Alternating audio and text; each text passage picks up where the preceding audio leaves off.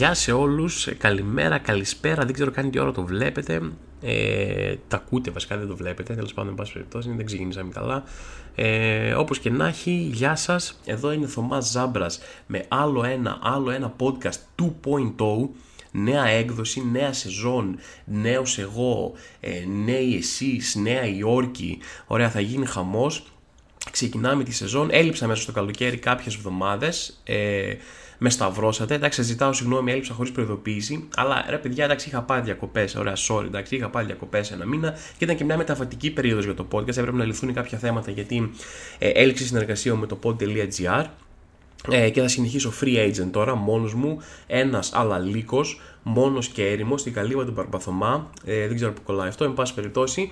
Ε, το podcast θα είναι σε καινούρια social media, θα είναι σε καινούρια προφίλ σε Spotify, Apple Podcast, Google Podcast και όλα αυτά μπλα μπλα μπλα. Θα τα δείτε και σε story και τέτοια, αλλά επιστρέφουμε. Εντάξει, παιδιά θα σας πω κάτι μέσα από την καρδιά. Μου λείψατε ρε μπαγάσες. Πού ήσασταν ρε μπαγάσες όλο το καλοκαίρι, ούτε ένα τηλέφωνο, δηλαδή έτσι είχαμε πει. Εξαφανιστήκατε τελείως γιατί πήγατε διακοπές. Δηλαδή, ε, Πού είχατε πάει, πείτε μου τα πάντα, τι κάνατε, τι φάγατε, πώς περάσατε, ε, να πάμε για κάνα καφέ καμία φορά να το κανονίσουμε και να μην το κανονίσουμε ποτέ γιατί κανένας από εμάς δεν θέλει πραγματικά να πάμε για καφέ.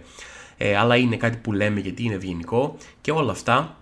Εν πάση περιπτώσει επιστρέφουμε μετά από και αυτό το καλοκαίρι, ε, την πιο υπερτιμημένη εποχή του χρόνου για μένα, το ξέρετε, το έχω ξαναπεί, ε, το λέω άλλη μια φορά για τυχόν καινούριους ακροατές είναι μια περίοδος που βράζει ο τόπος, είναι χάλια, τα πάντα είναι κλειστά γιατί στην Ελλάδα με το μπαίνει καλοκαίρι είναι σε φάση έλα γεια σας, κλείσαμε δεν είμαστε εδώ μαγαζί μας έχουμε πάει διακοπές, ανοίγουμε 4 η ώρα το μεσημέρι γιατί έτσι γουστάρουμε ξέρω εγώ, Ελλάδα, καλοκαίρι, ήλιος, ΠΑΣΟΚ και όλα αυτά. Ε, έχει απίστευτη ζέστη, δεν μπορείς να τη διαχειριστείς με κανένα τρόπο ε, και θα, OK, okay, οι διακοπές είναι ωραίες, η θάλασσα είναι ωραία. Δεν, εγώ δεν τρελαίνομαι, αλλά εν πάση περιπτώσει καταλαβαίνω, ρε παιδί μου, τη γοητεία τους. Αλλά πόσο θα πας διακοπές, Μία εβδομάδα, δέκα μέρες, δώδεκα μέρες. Το καλοκαίρι είναι στην Ελλάδα τουλάχιστον τέσσερις μήνες. Τέσσερις μήνες που υποφέρεις, τέσσερις μήνες που έχει ζέστη. Η ζέστη, η ζεστή θερμοκρασία είναι η θερμοκρασία που διάλεξε η κόλαση να έχει. Δεν είπε η κόλαση θα έχουμε κρύο, όχι, είπε θα έχουμε ζέστη. Γιατί όλες οι κολάσεις σε όλες τις μυθολογίες, σε όλες τις κουλτούρες του κόσμου είναι ζεστές. Γιατί η ζέστη είναι κόλαση. Η ζέστη είναι ισοδύναμο της κόλασης. Και κάθεσαι εδώ και της τρώ, ειδικά σε κάτι τσιμεντουπόλης που έχει η Ελλάδα χωρίς πράσινο πουθενά Είμαι ελάχιστο πράσινο, ξέρω όπω είναι η Αθήνα κτλ. Και, και κάθεσαι και τόσο εδώ πέρα 50 βαθμούς, κλειστές υπηρεσίες, κλειστά μαγαζιά, τα πάντα για τις 7 μέρες που θα πας διακοπές και θα ανεβάσεις 10 story. Αυτό είναι το καλοκαίρι. Γι' αυτό τρελάθηκες δηλαδή. Τέλος πάντων, εν πάση περιπτώσει, δεν θέλω να. Ε, το, νομίζω πλέον ότι το να κράζεις το καλοκαίρι είναι ξεπερασμένο. Το κράζω όμως βέβαια. Ξέρετε τι δεν είναι ξεπερασμένο να κράζεις όμως. Τα καράβια. Ήρθε η ώρα των καραβιών, παιδιά. Ήρθε η ώρα που θα αναλάβω τα καράβια και όταν τελειώσω μαζί τους τα μισά θα έχουν βουλιάξει από αξιοπρέπεια και τα υπόλοιπα θα σκεφτούν αλλαγή καριέρας. Λοιπόν, πάμε να σας πω γιατί συχαίνουμε τα καράβια και γιατί συχαίνουμε τους ανθρώπους που υποστηρίζουν ότι το να ταξιδεύεις με το καράβι είναι πιο βολικό από το να ταξιδεύεις με αεροπλάνο. Δεν ξέρω αν έχετε καταλάβει ήδη τον τόνο της φωνής μου, αλλά θα γίνει χαμός εδώ πέρα. Αναγκάστηκα φέτος, ε, επειδή ήθελα να κατεβάσω τη μηχανή στην Κρήτη, να ταξιδέψω με καράβι, γιατί δεν μπορούν ακόμα να τη βάλουν λέει, στο αεροπλάνο. Άκου να δεις τώρα ενώ του είπα θα πληρώσω ρε παιδιά, όσο θέλετε, πώ είναι, τη βάλω κάτω από τα πόδια μου, ξέρω εγώ. Είπα όχι, όχι, μου λένε πρέπει να πας με πλοίο. Άντε, καλά λέω. Και αναγκάστηκα να πάω με πλοίο φέτος, αλλά το ότι αναγκάστηκα να ταξιδέψω με πλοίο δεν σημαίνει ότι δεν ήμουν πάνω στο πλοίο και δεν εκνευριζόμουν και μόνο στη σκέψη ότι υπάρχουν κάποιοι άνθρωποι οι οποίοι προτιμάνε να ταξιδεύουν με πλοίο αντί για αεροπλάνο.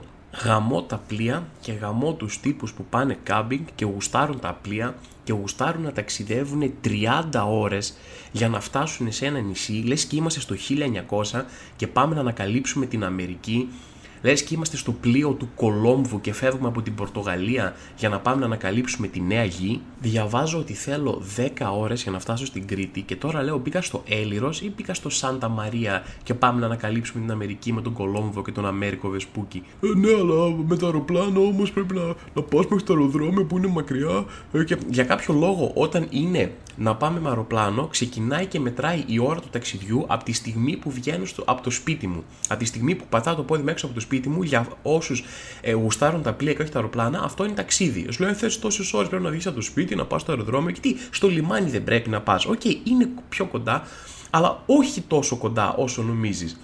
Είναι λέει και πρέπει να πας μία ώρα μέχρι το αεροδρόμιο και μία ώρα να θέλεις να πας μέχρι το αεροδρόμιο και τρεις ώρες να θέλεις να πας μέχρι το αεροδρόμιο και 40 ώρες να θέλεις να πας μέχρι το αεροδρόμιο και αν βγεις από το σπίτι σου και πας μέχρι το αεροδρόμιο μπουσουλώντας από την Αττική Οδό, λες και πας να κάνεις τάμα στην Παναγία την Ιτζιανή, Ωραία. Δεν έχει σημασία διότι πάλι είναι πολύ λιγότερες οι ώρες που θα ταξιδέψεις από αυτή την κατάρα του πλοίου. Θέλεις 10 ώρες για να πας με το πλοίο και με το αεροπλάνο θες 50 λεπτά. Ωραία. Ακόμα και αυτά να πιάσω είναι πάλι πολύ περισσότερο. Και μετά είναι το άλλο επιχείρημα ότι α, είναι πολύ πιο φτηνό το πλοίο. Ναι, είναι πολύ πιο φτηνό αν πας χωρίς θέση αν πας χωρίς θέση, δηλαδή πεις ότι θέλω απλά να πληρώνω μόνο την είσοδό μου στο καράβι και όχι για να κάτσω κάπου, και μετά μπαίνεις μέσα και πρέπει να είτε να παλέψεις σαν gladiator με 10.000 επαγγελματίες πιάστες θέσεων που είναι επαγγελματίες στο να πιάνουν θέση, έχουν έρθει εκπαιδευμένοι, μπαίνουν και τρέχουν κατευθείαν, ξέρουν όλο το σχεδιάγραμμα του πλοίου για να πάνε να πιάσουν μία θέση και οι τύποι ε, την έχουν δει ότι είμαστε στο τσιφλίκι μου, ωραία, μπαίνουν μέσα, πιάνουν 11 θέσεις, είναι ένα άτομο και πιάνουν 11 θέσεις, τύπου Α, ήρθα νωρίτερα από σένα, οπότε θέλω 11 καρέκλες για να κάτσω. Sorry, θα, ε, θέλω μία καρέκλα για το κάθε μου πόδι, μία καρέκλα για το κάθε μου χέρι, θέλω μία να βάλω τη βαλίτσα μου ε, και θέλω και δύο κενές θέσεις έτσι να τις έχω, ρε παιδί μου και θέλω και τέσσερις θέσεις μετά για να απλώσω τα υπόλοιπα πράγματά μου, τα στάνταρ πράγματά μου, το sleeping bag μου, τα είδη για το camping μου, την πασμίνα μου και ένα βιβλίο του Χόρχε Μπουκάη που έφερα για να δείχνω στον κόσμο ότι διαβάζω. I have read a book. Α, ναι, και να μην ξεχάσω ότι θέλω και μία καρέκλα για το πολύ ψαγμένο και pretentious όργανό μου. Ε, δεν ξέρω τι θα είναι, θα είναι ένας τζουράς, θα είναι ένα παγλαμαδάκι, ένα ντέφι, ξέρω εγώ που θα έχω φέρει. Γιατί ξέρετε, δεν μπορώ να φανταστώ τη ζωή μου χωρίς να πάω διακοπές μία εβδομάδα στην Κρήτη και να μην έχω φέρει μαζί τον παγλαμαδάκι μου. Μήπως προκύψει ένα τυχαίο ε, γλέντι αυθόρμητο ρε παιδί μου κάπου και δεν έχει κάποιος να παίξει ένα τζουρά να έχω φέρει το ξυλόφωνο μου ξέρω εγώ να παίξω. Οπότε ε, δεν θα μπορέσεις να κάτσεις η απόψη γιατί θα κάθεται το ξυλόφωνο μου σε μια θέση στο πλοίο. Και πάνε και κοιμούνται κάτω από σκάλες και γέφυρες στο πλοίο σαν άστεγα τρόλ και δεν είναι ότι ε, κάτι έτυχε, ξέρω εγώ, ακυρώθηκε η πτήση ή είχαν μια τυχεία οπότε αναγκάστηκαν να κοιμηθώ ένα βράδυ στο πάτωμα. Είναι επιλογή τους. Είναι συνειδητή ενήλικη επιλογή του. Κάποιοι έχουν έρθει πλήρως εξοπλισμένοι για ύπνο στο πάτωμα. Έχουν φέρει ένα μονό στρώμα IKEA από το σπίτι, έχουν φέρει τα μαξιλαράκια τους στα κόκομα, έχουν φέρει κουβερλί νεφ νεφ, είναι 35-40 χρόνων άνθρωποι και έρχονται προαποφασισμένοι ότι θα κοιμηθούν στο πάτωμα του πλοίου. Είναι μια απόφαση που πήρανε για τη ζωή τους. Αυτή είναι η ζωή τους. Λένε τώρα εγώ θα κοιμηθώ στο πάτωμα του πλοίου και θα ετοιμαστώ γι' αυτό. Και μιλάμε τώρα αντί να πληρώσω ένα αεροπορικό που ας πούμε στη δικιά μου ε, συγκεκριμένη, ε, προς το δικό μου συγκεκριμένο προορισμό είχε 55 ευρώ να πάρεις ένα αεροπορικό για να, για να έχεις κάπου να κάτσεις και το, η είσοδος είχε 48 και λένε όχι θα δώσω 48 και όχι 55 να έχω κάπου να κάτσω γιατί γλιτώνω 7 ολόκληρα ευρώ και κοιμάμαι σαν μπασά στα Γιάννα, στο πάτωμα του πλοίου με τη μούρη μου ακουμπισμένη σε αυτό το χαλί που έχει να πληθεί από το, όταν φτιάχτηκε αυτό το πλοίο και θα, το, θα νιώθω και μάκες, θα λέω πω, πω πώς τους έσκησα έτσι, ξέσκησα το σύστημα, τι καταπληκτικός είμαι τώρα που πρέπει για να κατέβουν στο κάτω κατάστρωμα οι άνθρωποι πρέπει να περνάνε από πάνω μου την ώρα που κοιμάμαι. Έχω και το νεράκι μου δίπλα. Έχω φέρει και ένα μικρό λαμπαντέρ να διαβάζω το χώρο και μπουκάι μου και είμαι μια χαρά. Δηλαδή έσκησα πάλι σαν άνθρωπο. Και πάμε, μπαίνουμε μέσα στο πλοίο και κάνουμε 20 ώρες να φτάσουμε στον προορισμό μας, λες και είμαστε στο 1800, είμαστε σαν νομάδες, κοιμόμαστε στα πατώματα, περνάνε κόσμος από πάνω μας και μας πατάνε την ώρα που κοιμάμε.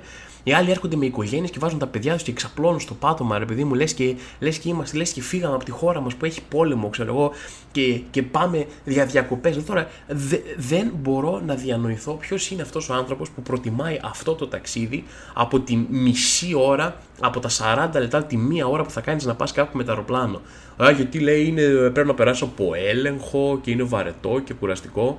Α, ο έλεγχος που πρέπει να περάσεις τα αντικείμενά σου στο αεροδρόμιο σου φαίνεται κουραστικός ε, και βαρετός. Ωραία. Ε, Έχεις περάσει τη διαδικασία να βάλεις ένα πλοίο μέσα σε ένα καράβι; Έχεις περάσει αυτό το abuse που τους έχουν εκπαιδευμένους από τον Γκουαντάναμο. Έχουν φέρει ανθρώπους οι οποίοι εκπαιδεύονται ένα εξάμεινο σκληροπυρηνικά στον Γκουαντάναμο και έρχονται να σε παρκάρουν σε ένα μιλάω για τους παρκαδόρους του πλοίου; Έχεις περάσει τη διαδικασία να μπεις με το όχημά σου σε ένα καράβι και να βγεις, που θέλεις άλλες 40 ώρες να μπεις και άλλες 40 ώρες να βγεις και τρώ το abuse του αιώνα, είσαι λες και είσαι σε μια abusive σχέση και σου λένε όλοι, Μα γιατί κάθεσαι να σου φωνάζει αυτός, να πεις Ε, Μ' αγαπάει, δεν το ξέρετε εσείς καλά κτλ.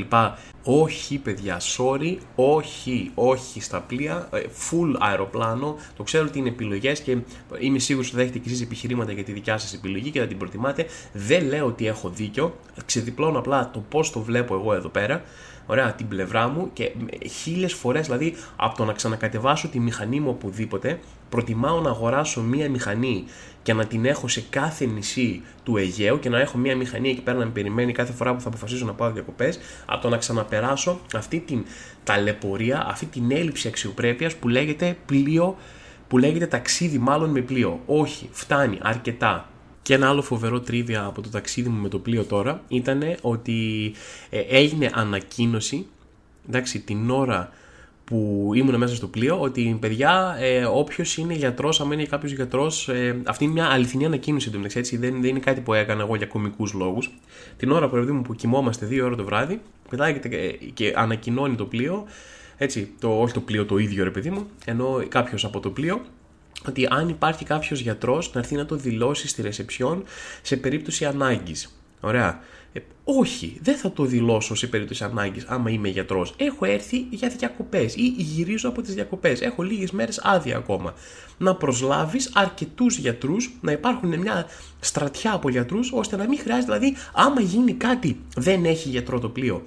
Άμα γίνει κάτι σε έκτακτη ανάγκη, δεν έχει αρκετούς γιατρούς για, το, για τους επιβάτες. Δηλαδή, άμα γίνει κάτι, εγώ πρέπει να βασιστώ μήπως υπάρχει κάποιος γιατρός πάνω στο πλοίο και μήπως ε, το δηλώσει και μήπως δύο η ώρα το βράδυ που θα πάθω εγώ το καρδιακό να πάμε να ξυπνήσουμε, να χτυπάμε random καμπίνα. Σας παρακαλώ, ένα γιατρό, ένα γιατρό, άσυλο, άσυλο. Ξέρω εγώ, μήπως ξυπνήσει κάποιος γιατρός και έρθει να με ζώσει.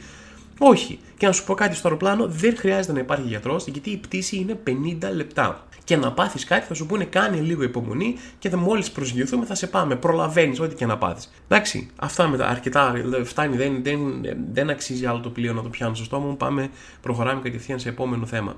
Κρήτη πέρασα καλά, ε, ζευγαρίσιες διακοπές, ήρεμα, ψυχραιμία, είμαι 33 χρονών παιδιά πλέον, δεν αντέχω πολλά πολλά. Έτσι το λέω, ε, έχω, είμαι 33 χρονών και λένε είσαι όσο νιώθεις λένε κάποιοι. Εγώ αν είμαι 33 στην κανονική ηλικία νιώθω 65 Ωραία. Οπότε δεν, δεν το έχω τώρα για, για αυτά τα, τα, τα clubs και τις discotheques, όλα αυτά που κάνετε εσείς οι νέοι. Αλλά ήταν ωραία, η Κρήτη είναι πολύ ωραίο μέρος. Έχει ό,τι μπορείς να φανταστείς. Έχει λίγο βουνό, έχει αρκετή θάλασσα, έχει πολύ καλό φαγητό.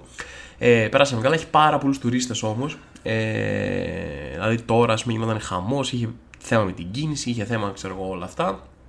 Ε, οι τιμές είναι άντε γεια, ξέρω εγώ. Ε, έχουν τρελαθεί πάνω να βγάλουν τα σπασμένα τριών χρόνων μέσα σε μισό καλοκαίρι, ξέρω εγώ. Όλοι, όποιος έχει μία τρύπα κάπου να νοικιάσει. Επίσης κάνουν και τα άλλα τα τρελά, ρε παιδί μου, για να ανεβάσουν την τιμή του ακινήτου τους. Έχουν ένα ακίνητο, ξέρω μια μονοκατοικία κάπου σε ένα χωριό. Και σου λένε αυτό το οποίο θα το νίκηζαν, ξέρω 100 ευρώ τη μέρα, 150 ευρώ τη μέρα, δεν ξέρω κι εγώ, ανάλογα με τη χωρητικότητα. Ε, και τι κάνουν, πάνε και σκάβουν μία τρύπα με τα χέρια, ρίχνουν λίγο νερό μέσα και σου λένε Α, είναι βίλα με πισίνα τώρα, ξέρω εγώ. τι, τι πισίνα, φάση αυτό είναι μία γούρνα που έσκαψε με τα χέρια, είναι τύπου μισό μέτρο επί μισό μέτρο. Ναι, θα σου πει, δεν είναι η πισίνα, είναι μια τρύπα που έχει μέσα νερό. Δεν, δεν ήξερα να σου φέρω Ολυμπιακό διαστάσεων πισίνα να κάνεις τις απλουτές που θυμάμαι, ξέρω εγώ, ορίστε πισίνα. Και κάνουν και τις κλασικές μπαγαμπουτιέ και βγάζουν ρε παιδί μου με τηλεφακό.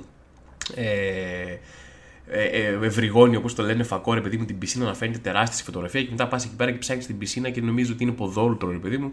Τέλος πάντων, τι να κάνουμε, έτσι στην Ελλάδα τουρισμό έχουμε, τουρισμό εκμεταλλευόμαστε. Κάποια στιγμή, όσο ήμουν Κρήτη, ε, όπως σας είπα, είχα κατέβει με τη μηχανή, ρε παιδί μου, ήμασταν, ε, είχαμε πάει από Ρέθινο Ηράκλειο. Ε, και τι γίνεται, κόλλησε ο συναγερμός με πάση περιπτώσει και για κάποιο λόγο κράτησε. Έχει μια λειτουργία ο συναγερμός στη μηχανή όπου μπορείς να ανάψεις τα φώτα και να δεις που έχεις παρκάρει. Εγώ δεν το είχα δοκιμάσει ποτέ και λέω κάτσε να το δοκιμάσω να δω τι παίζει με αυτό. Ω, ανάβουν τα φώτα, χαίρομαι εγώ έτσι. Α, τι ωραία, μπράβο, τι μηχανή που έχω, που φτού, φτού. Ε, αλλά αυτό που δεν ήξερα είναι ότι μετά πρέπει να το απενεργοποιήσεις αυτό το πράγμα, να σταματήσουν να ανάβουν τα φώτα ε, πρέπει να το κρατήσει πατημένο για κάποια ώρα μέχρι να σβήσουν.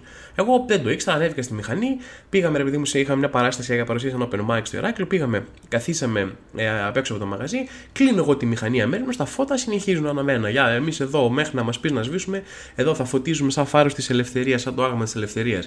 Γυρίζω πίσω, ε, μπαταρία 0. Ε, τα φώτα είχαν μείνει ανοιχτά τώρα 3-4 ώρες, ξέρω εγώ, όχι παραπάνω βασικά. Γιατί βγήκαμε μετά, φάγαμε κιόλας.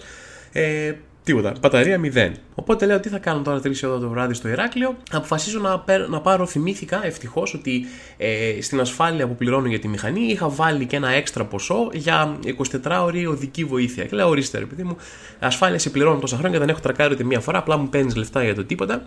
Ε, ήρθε η ώρα να βγάλω και εγώ περικά από τα λεφτά μου, θα πάρω τηλέφωνο την οδική βοήθεια να έρθει να με βοηθήσει. Παίρνω τηλέφωνο, μου λένε: Ω, καλησπέρα, ναι, μάλιστα κύριε Ζάμπερ, εννοείται. Τώρα λέει, θα πάρουμε τηλέφωνο, έχουμε κάποιον συνεργάτη στο Ηράκλειο, θα πάρουμε τηλέφωνο να έρθει. Και μου μίλησαν έτσι αυτό το, το, το full επαγγελματικό. Ω κύριε Τζάμπρα, η υπηρεσία μας είναι διαθέσιμη παντού. Ε, θα μιλήσουμε με τον επίσημο αντιπρόσωπο και συνεργάτη μας στο Ηράκλειο. Ω, λέω και εγώ, εντάξει, χαμός. Τώρα θα έρθει ρε παιδί μου ο, ο αρχιμηχανικός, ο τύπος, ξέρω εγώ, με το, θα φοράει στολή κανονικά, ξέρω εγώ. Θα έρθει, θα, θα, μου, θα μου σερβίρει και ένα, ένα αφέψιμα, ξέρω εγώ, πριν μου φτιάξει όση ώρα μου φτιάχνει τη μηχανή κτλ.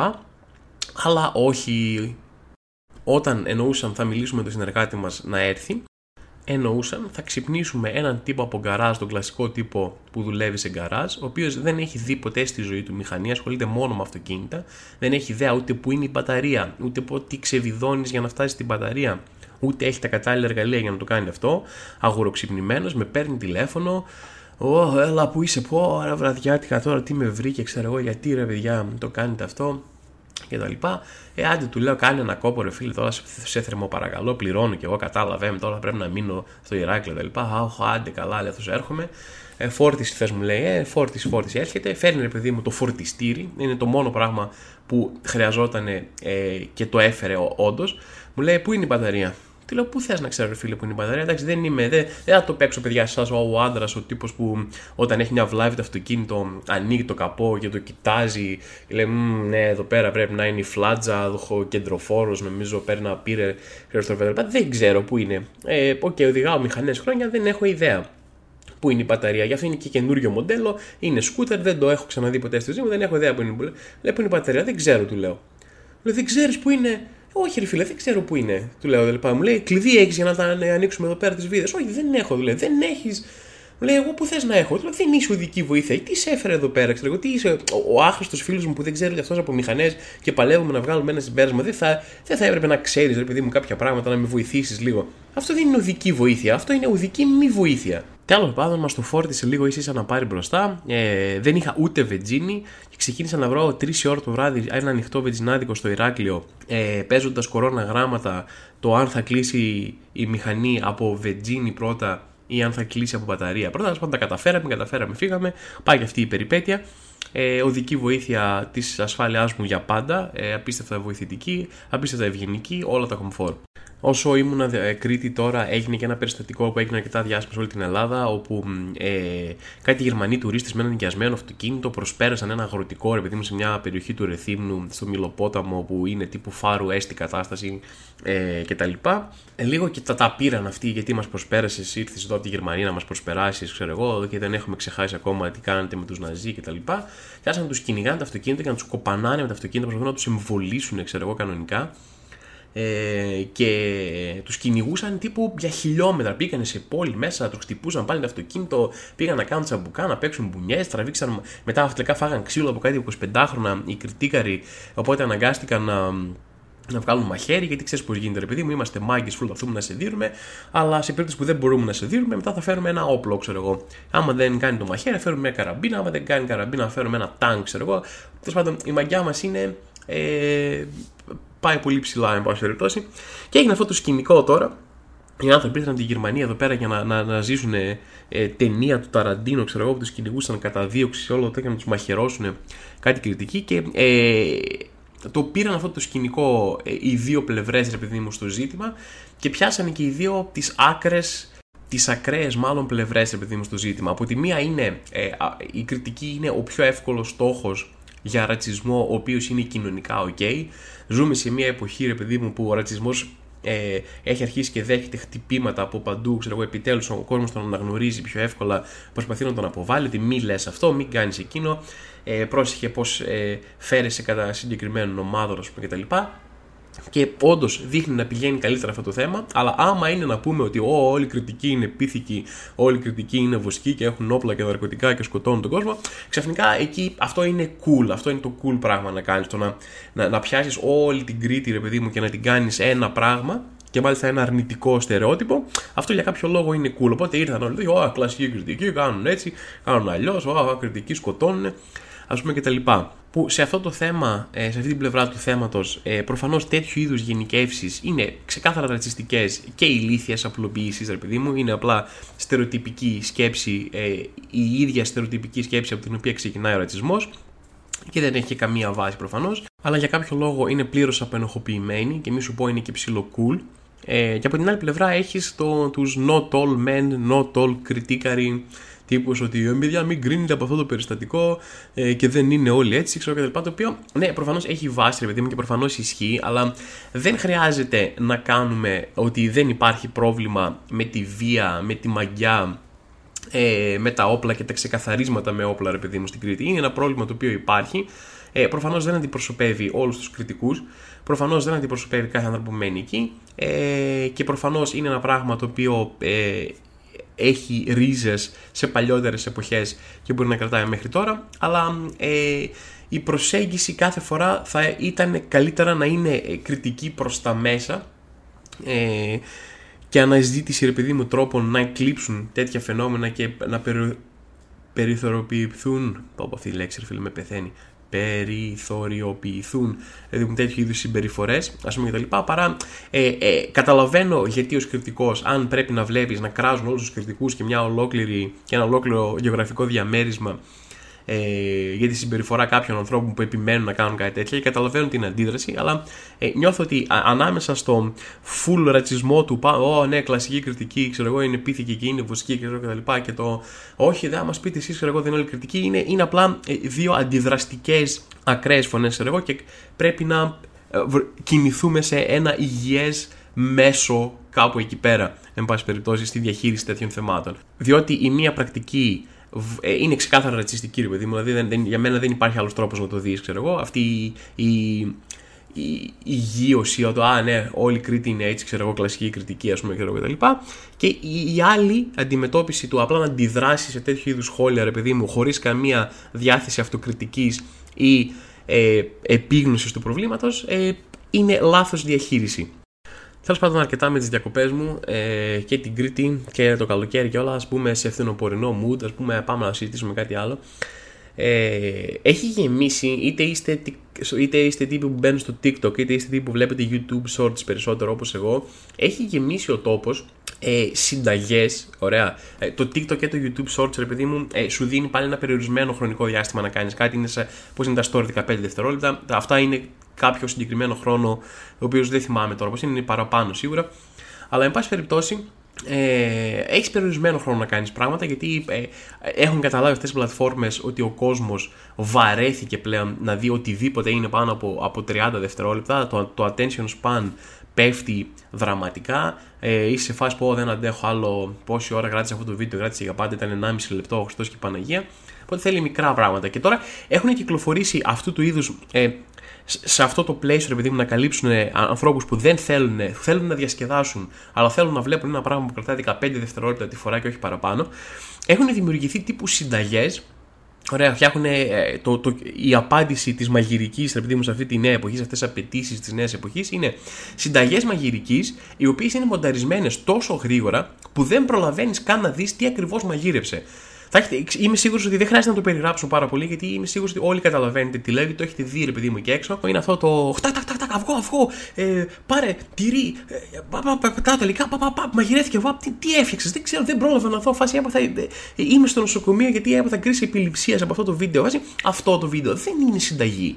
Αυτό το βίντεο είναι πιο πολύ στο οπτικό κομμάτι, υποθέτω. Είναι πιο πολύ να ικανοποιήσει το οπτικό κομμάτι, γιατί δεν πρόλαβα να δω ούτε τι υλικά έκανες, ούτε τι ακριβώς, ούτε με ποιον ακριβώς τρόπο τα μαγείρεψες σκέψει ούτε τίποτα απολύτως. Δεν καταλαβαίνω. Είναι σε φάση για ανθρώπους που θέλουν τι, θέλουν να δουν ένα φαγητό να ετοιμάζεται, αλλά δεν τους ενδιαφέρει ποτέ να το μαγειρέψουν. Είναι κάποιο είδους πορνό, ας πούμε, για για, για, για, για μαγειρικές κάβλες, ξέρω εγώ. Δεν, δεν καταλαβαίνω καθόλου το σκοπό που έχουν αυτά τα βίντεο, ρε παιδί μου. Πα, πα, πα, πα, πα ορίστε έτοιμο, να το. Τι, τι είναι okay. Εγώ τι πήρα τώρα σαν θεατής, δεν ξέρω.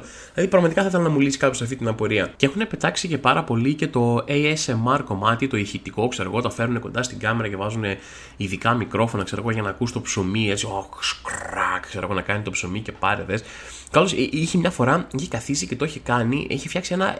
Ε, ελιόψωμο, ξέρω εγώ, ένα ψωμί με ελιές. Δηλαδή έφτιαξε μια ζύμη, έβαλε μέσα ελιές και το έβαλε στο φούρνο και το έφερνε κοντά. Κοίτα, δες το ζυμάρι, πώς κάνει πλάτς, πλάτς και το, το ψωμί χράκα. Ρε φίλε, OK, okay, έφτιαξε ένα ελιόψωμο, ξέρω εγώ. Δηλαδή όσο, και, όσο κοντά και να το φέρεις στην κάμερα, όσο αισθησιακό και να προσπαθήσεις να το κάνεις, όσο και να σπάσεις το ψωμί μπροστά να κάνει κράτ να κρατσανάει, Ωραία. Ε, ε, με ASMR τρόπο έχεις φτιάξει ένα ελιόψωμο. Δηλαδή δεν εντυπωσιάζομαι ιδιαίτερα. Δεν πάει να φέρεις να το σκηνοθετήσει ο David Fincher, ξέρω εγώ. Δεν, δεν είναι εντυπωσιακό, είναι ένα ελιόψωμο. Δηλαδή, sorry κιόλας. Αλλά αυτό απλά ενισχύει, επειδή με τη θεωρία μου ότι πλέον ε, οι συνταγές έχουν γίνει ότι δέστες, ακουσέτε, μυρισέτε, ξέρω εγώ, επειδή μου άγγιξέτε, είναι περισσότερο μια ευχαρίστηση για τις αισθήσεις σου και όχι κάτι που σε βοηθάει να μάθεις μαγειρική ή οτιδήποτε. Α πούμε. Δεν, δεν είναι συνταγές τόσο όσο ξεκάθαρα porn. Δηλαδή θα γίνει ένα porn hub, επειδή μου, κάποια στιγμή ας πούμε, για συνταγές μαγειρικής και να το κάνεις εκεί πέρα. Φαντάζομαι τώρα να ανοίξεις ένα τσελεμεντέρ, παιδί μου, και να έχει δύο-τρεις εικόνες με το φαγητό και αυτό τέλος. Και να λες, Α, ωραία, ξέρω εγώ, ευχαριστώ πάρα πολύ τσελεμεντέρ, τον παίξαμε και σήμερα με αυτό το μουσακά. Πάμε παρακάτω. Εν τω μεταξύ, έχω γραφώ στο σπίτι μου ε, τώρα, το οποίο δεν είναι χωμονωμένο προφανώς, δηλαδή είναι μια παλιά πολυκατοικία. Ε, και πραγματικά γίνεται πανικός, δηλαδή από, εκτός από ασθενοφόρα και τα λοιπά, ας πούμε, και στάνταρ θορύβους της πόλης, κάποιος έχει αγοράσει ένα παπαγάλο στη γειτονιά. Υπάρχει ένας παπαγάλος, ο οποίος όλη την ημέρα λέει τα, τα trademark πράγματα παπαγάλου. Και, α, α, α, ξέρω τις τρεις λέξεις που ξέρει πούμε, και τις φωνάζει, ρε παιδί μου, υπερβολικά. Και θες, τι έγινε, ε, νόμιζα ότι ο παπαγάλος είχε ψηλοπεθάνει σαν κατοικίδιο, ρε παιδί μου. Ναι, μου φαίνεται πολύ 90 ο τύπος που έχει παπαγάλο, ξέρω εγώ. Δεν, ξέρω αν μετακόμισε κανένας πειρατής τώρα και φασνίκε κανένα Airbnb εδώ πέρα για λίγο καιρό. Εν πάση περιπτώσει, συνεχίζουμε. Συγγνώμη για, αυτές τις, ε, για αυτούς τους μικροθορύβου, ρε παιδί μου, αλλά το καλό είναι ότι είναι σαν εχογραφό από μια ζούγκλα, ξέρω εγώ. Ακούτε παπαγάλους και εξωτικά πουλιά, ρε παιδί μου, στο background. Κάτι είναι και αυτό. Ποιος άλλος σας τα κάνει αυτά, ρε; Ποιος άλλος σας τα κάνει αυτά στην επιστροφή του στο podcast, τέλος πάντων. Λοιπόν, τώρα που γυρίσαμε από καλοκαίρι, ε, ήρθε η ώρα πάλι να ασχοληθούμε λίγο. Είχα, είχα τι ωραία που ήταν τι, τι ανακουφιστικά που ήταν να μην κοιτάζω ειδήσεις μέσα στο καλοκαίρι, ρε φίλε. Δηλαδή ήταν πολύ, πέρασε πάρα πολύ ωραία. Αυτές ήταν οι πραγματικές μου διακοπές. Το να μην κοιτάω τι συμβαίνει στον κόσμο αυτή τη στιγμή. Ε, αλλά γυρίσαμε, ε, έχουν γίνει διάφορα μέσα στο καλοκαίρι. Έχει σκάσει το μεγάλο σκάνδαλο των υποκλοπών. Ε, δεν ξέρω εγώ, τι μέση για το ρεύμα. Εντάξει, αυτό μπαίνουμε, μπαίνουμε σε ένα χειμώνα, ε, τον κορονοϊό μπαίνω. Μπήκα στο πλοίο και είδα κάποιον να φοράει μάσκα στο πλοίο και λέω Α, ναι, ρε φίλε, ο κορονοϊός το έχω ξεχάσει τελείως και πήρα μία μάσκα και εγώ και τη φόρησα. Γιατί ε, πιο πολύ από ποτέ πλέον νιώθω ότι δεν είναι στο, στο πίσω μέρος του μυαλού μου εξαφανισμένο ότι υπάρχει κορονοϊός και ότι αυτό το χειμώνα θα γίνει χαμός. Πάλι. Ε, και εν πάση περιπτώσει, επειδή η, η, χώρα βρίσκεται σε μια κατάσταση που είναι σε κατά, δηλαδή θα γίνει το μεγάλο μπαμ. Έχουμε ξεχάσει, δεν αναφέρουμε καν τον κορονοϊό. Είναι σαν το Voldemort, είναι η λέξη που δεν πρέπει να λέμε. Ξεκάθαρα δεν υπάρχει πουθενά σε κανένα μέσο. Αλλά με το που πιάσει χειμώνα θα γίνει πάλι ο μεγάλος χαμός. Ε, υπάρχει όλη αυτή η φάση με την. Ε, με την ενέργεια και το ρεύμα που αυξάνει την κιλοβατόρα και ε, ρήτρες αναπροσαρμογής και επιδόματα και τα λοιπά και τώρα ε, παίζει να έχετε χαθεί λίγο ε, με όλα αυτά που γίνονται, με τι συμβαίνει ακριβώ με την κιλοβατόρα, πόσο αυξήθηκε, τι σημαίνει αυτή η αύξηση στο λογαριασμό μας κτλ. Ε, και θέλω να σας το πω εγώ, να σας το πω όσο πιο επίσημα πολιτικά, να σας κάνω μια πολιτική ανάλυση, ρε παιδί μου, πάνω στο θέμα. Σημαίνει όλο αυτό που έχει γίνει τώρα με την τιμή της ενέργειας, με το χρηματιστήριο ενέργειας, ε, με τις κιλοβατόρες και τα λοιπά σημαίνει μπαγιόκο, σημαίνει χρήμα που θα στάξετε για να ανάψετε το φως. Θα πηγαίνετε και θα κατουράτε χωρίς φως στην τουαλέτα, αυτό θα γίνει. Αυτό σημαίνει λοιπόν η, ε, εντελώς επίσημα και πολιτικά ρε παιδί μου ε, η αύξηση της κιλοβατόρας Και γίνεται ένας πανικός, η χώρα είναι σε διάλυση. Ε, υπάρχει όλο αυτό το πράγμα με το, με το τρένο. Έχω σταματήσει να χρησιμοποιώ τρένο, πηγαίνω με λεωφορεία τα τελευταία χρόνια και έχω χάσει τελείως επαφή με το τρένο. Από τότε λοιπόν που πουλήθηκε, ρε παιδί μου, ο ΣΕ ε, σε μια ιταλική εταιρεία που ονομάζεται πλέον ε, Hellenic Trains, δεν ξέρω κι εγώ πώς, ένα εφάνταστο όνομα τέτοιου τύπου. Ε, ξέρετε το ασημένιο βέλος, πώς το έλεγαν, ε, ε, από το τρένο που θα κάνει μισή ώρα να πάει από Αθήνα Θεσσαλονίκη και θα σε φέρνει και πίσω, σαν το ξέρω εγώ και δεν ξέρω εγώ τι. Ε, δεν ξέρω πώς χρησιμοποιείτε πολύ τρένο ή πώς βλέπετε, επειδή μου, το, την επικαιρότητα, αλλά αυτό το τρένο δεν λειτουργεί ποτέ. Δεν λειτουργεί ποτέ. Ε, ειδικά τους τελευταίους μήνες η κατάσταση έχει ξεφύγει. Τα δρομολόγια. Άμα μπείτε στην επίσημη σελίδα, επειδή μου, ε, του πρώην ΟΣΕ, δεν θυμάμαι πώς λέγει τώρα Hellenic Trains, δεν ξέρω κι εγώ τι, και δείτε τις ανακοινώσεις. Οι ανακοινώσεις είναι μόνο ακυρώσεις δρομολογίων. Ακύρωση δρομολόγιο, ακύρωση, ακύρωση, ακύρωση δρομολόγιο. Δηλαδή τόσα άκυρα δεν έχω φάει εγώ στο Λύκειο. Είναι πολύ εντυπωσιακό και είναι, ε, δεν, δεν γίνεται ποτέ, σου σε σταματάνε, σε κατεβάζουν ε, και έρχονται και σε παίρνουν λεωφορεία. Δηλαδή τα μισά δρομολόγια διάβαζα ότι πλέον εκτελούνται από, από άλλες εταιρείες, από λεωφορεία. Δηλαδή παίρνεις τρένο για να αποφύγεις το λεωφορείο και σε χώνουν σε λεωφορείο με το ζόρι. Αυτό θα ήταν σαν εμένα, πούμε, που ξέρετε πώς αισθάνομαι για τα πλοία, να, να πάρω ένα αεροπλάνο και να με πάνε σε ένα λιμάνι το αεροπλάνο και να μου πούνε: Ωπ, τώρα θα, το υπόλοιπο θα το κάνεις με το καράβι. Και αρχίζω να τραβάω τα μαλλιά μου, ξέρω εγώ. Η χώρα είναι υποδιάλυση. Ε, δηλαδή, οι τιμές παντού έχουν αυξηθεί απίστευτα. Σούπερ μάρκετ, ρεύμα, ενίκια. Ε, οι μισθοί καταποντίζονται. Ε, έχουμε τεράστιο θέμα με την απλή λειτουργικότητα του day to day, ρε παιδί μου και είναι, ε, έχει γίνει σε τόσο μεγάλο βαθμό που έχουν αρχίσει πλέον να το ανακαλύπτουν ε, και άλλα μεγάλα μέσα του εξωτερικού. Δηλαδή, τώρα, ειδικά με το σκάνδαλο που έγινε με τις υποκλοπές, που είναι ένα μεγάλο σκάνδαλο που αφορά την κυβέρνηση, άρχισαν και τα ξένα μέσα, ρε παιδί μου, μεγάλα τύπου New York Times ή Reuters τα να αρχίζαν τα ξέρεις, οι επικεφαλίδες ότι α, δεν πάει καλά η κατάσταση στην Ελλάδα. Εγώ, πρέπει, πρέπει να αρχίσουμε να ανησυχούμε πάλι για την Ελλάδα. Έλεγε το Reuters προχτές. Οι New York Times έλεγαν ότι είναι πλέον εμφανές τι είναι στο επίκεντρο της απειλής αυτή τη στιγμή στην Ελλάδα, έχοντας μια φωτογραφία του Μητσοτάκη. Και όλα αυτά τα πράγματα, όλες αυτές οι επικοινωνιακές ήττες, οι τεράστιες που έχει η κυβέρνηση, όλη αυτή η κατάσταση που πηγαίνει εμφανώς κατά, δεν μπορείς να, να κρυφτείς ούτε πίσω από από κομματική τύφλωση, ρε παιδί μου. Δηλαδή η κατάσταση αυτή τη στιγμή δεν είναι καλή στη χώρα. Ούτε για την actual χώρα από άψη διακυβέρνησης, ούτε για την ίδια την κυβέρνηση από, ε, σε επίπεδο σκανδάλου, ρε παιδί μου. Και η στάση που κρατάει, δηλαδή πλέον μας κράζουν άνθρωποι από εξωτερικό, να, γιατί εδώ πέρα έχεις πάντα την κάλυψη ότι ε, αυτή είναι Συριζαίοι, ε, αυτή είναι έτσι, αυτή είναι αντικυβερνητική. Οπότε, OK, okay, γι' αυτό κράζουν. Και τώρα κράζει, ξέρω εγώ, η New York Times και οι Reuters και η αντιμετώπιση, ρε παιδί μου, της κυβέρνησης και του Μητσοτάκη σε όλο αυτό είναι ότι ο oh, haters, haters gonna hate, πάντα θα γράφουν κάτι για σένα από την πλάτη σου και δεν μας νοιάζει και α, αυτή είναι έτσι. Ε, φτάσαν μέχρι σε σημείο κάποιοι δημοκράτε να πούνε ότι είναι Συριζαίοι στο New York Times και δεν ξέρω κι εγώ τι ήταν. Δεν γίνεται. Όταν αρχίζουν και σε κράζουν όλοι μέσα στην ίδια σου τη χώρα και μετά έξω από τη χώρα έρχονται πλέον και φέρνουν με καινούριους ανθρώπους να σε κράξουν. Ε, δεν γίνεται η στάση σου να είναι σαν να μαλλιοτραβιέσαι με κάποιον στο YouTube. Το Όχι, τώρα τόσο θέλετε, εγώ θα είμαι εδώ. Μας μισείτε. Άντε από εδώ τρολάκια, βρωμορόιτερ και New York Times σας ξέρουμε. Έχουμε δει που έχετε πάλι διακοπές στην Παρσελόνα και εσείς. Δηλαδή, δεν είναι στάση αυτή, δεν είναι στάση. Δηλαδή, ψάχνεις να βρεις έναν τρόπο να το αντιμετωπίσει επικοινωνιακά αυτό. Δεν μπορείς να βγάλεις haters όλο τον κόσμο, όλο τον κόσμο μέσα στη χώρα σου και πλέον όλο τον κόσμο εξωτερικά. Δεν είναι πρακτική που δουλεύει αυτό το πράγμα. Δηλαδή, τι να κάνουμε τώρα; Τις, όταν όλοι γύρω σου λένε ότι είσαι μαλάκας, αντί να προσπαθείς να βγάλεις όλο τον κόσμο τρελό, ρε παιδί μου γύρω σου, είναι καλύτερα να, να κάνεις αυτοκριτική, να, να καθίσεις ένα δευτερόλεπτο, δεν σου λέω εγώ. Μπορείς να τα απορρίψεις σαν θεωρία του ότι είσαι μαλάκας. Αλλά για ένα δευτερόλεπτο να σκύψεις λίγο το κεφάλι, ρε παιδί μου, να το βάλεις κάτω και να ξαναβάλεις αυτό το που βάζεις τα, τα δύο δάχτυλα στο πηγούνι, ρε παιδί μου, και σκέφτεσαι και λες, ρε, μήπως είμαι μαλάκας. Μήπως πολλές φωνές μαζεύτηκαν υπέρ αυτής της θεωρίας. Μήπως είμαι. Μπα, όχι, όχι, γαμάω, ρε παιδί μου. Εντάξει, να το απορρίψει μετά, δεν σου λέω εγώ, αλλά ε, ξέρω, ε, πέντε λεπτά να το σκεφτείς αντί να προσπαθήσεις να βγάλεις όλο τον κόσμο hater. Τέλος πάντων, εν πάση περιπτώσει, ήταν ένα ενδιαφέρον φθινόπωρο, ένας ακόμη πιο ενδιαφέρον χειμώνας. Είμαστε εδώ.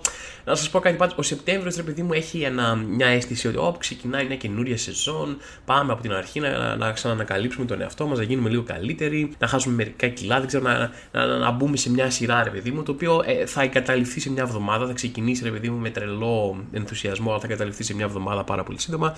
Αλλά όπως και να έχει, χειμώνας έρχεται. Πάμε λίγο σιγά σιγά εδώ πέρα να, κάνουμε, να επιστρέψουμε στη βάση μας, να κάνουμε, ξέρω εγώ, τίποτα καλό. Ε, ούτε, ούτε, εγώ, ούτε εγώ δεν το πιστεύω, όσο ώρα το λέω. Προσπαθώ λίγο να σα κάνω motivate, αλλά θα ήμουν ο χειρότερος motivational speaker όλων των εποχών, γιατί δεν θα το πίστευα με τίποτα αυτά που έλεγα. Έλεγα, ναι, πάμε ρε, ε, ναι, ρε, θετική ενέργεια, ναι, ναι, ναι, έτσι, ναι.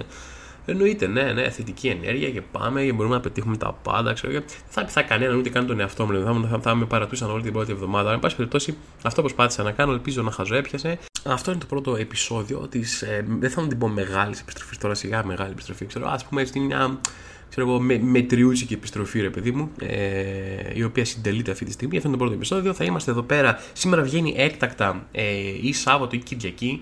Ε, αν καταφέρω να τα ανεβάσω σήμερα, γιατί έχει, είναι τερά, τεράστια διαδικασία και πολύ περίπλοκο πράγμα να ανέβει. Εγώ τώρα το ετοιμάζω και θα προσπαθήσω σήμερα να το ανεβάσω Σάββατο. Αλλά όποια μέρα και να ανέβει είναι έκτακτο, το οποίο σημαίνει ότι τις Πέμπτες μας που έχουμε συνηθίσει θα αρχίσει να βγαίνει, ρε παιδί μου, ξανά το podcast από την επόμενη εβδομάδα. Το οποίο σημαίνει ότι ή Σάββατο ή Κυριακή θα έχετε ένα επεισόδιο και Πέμπτη θα έχετε ένα άλλο. Δηλαδή ποιος σας προσφέρει τέτοια πράγματα. Ε, το μυαλό ε, πάει να εκραγεί από την προσφορά που σας κάνουν τα φοιτητικό τρελάθια κτλ.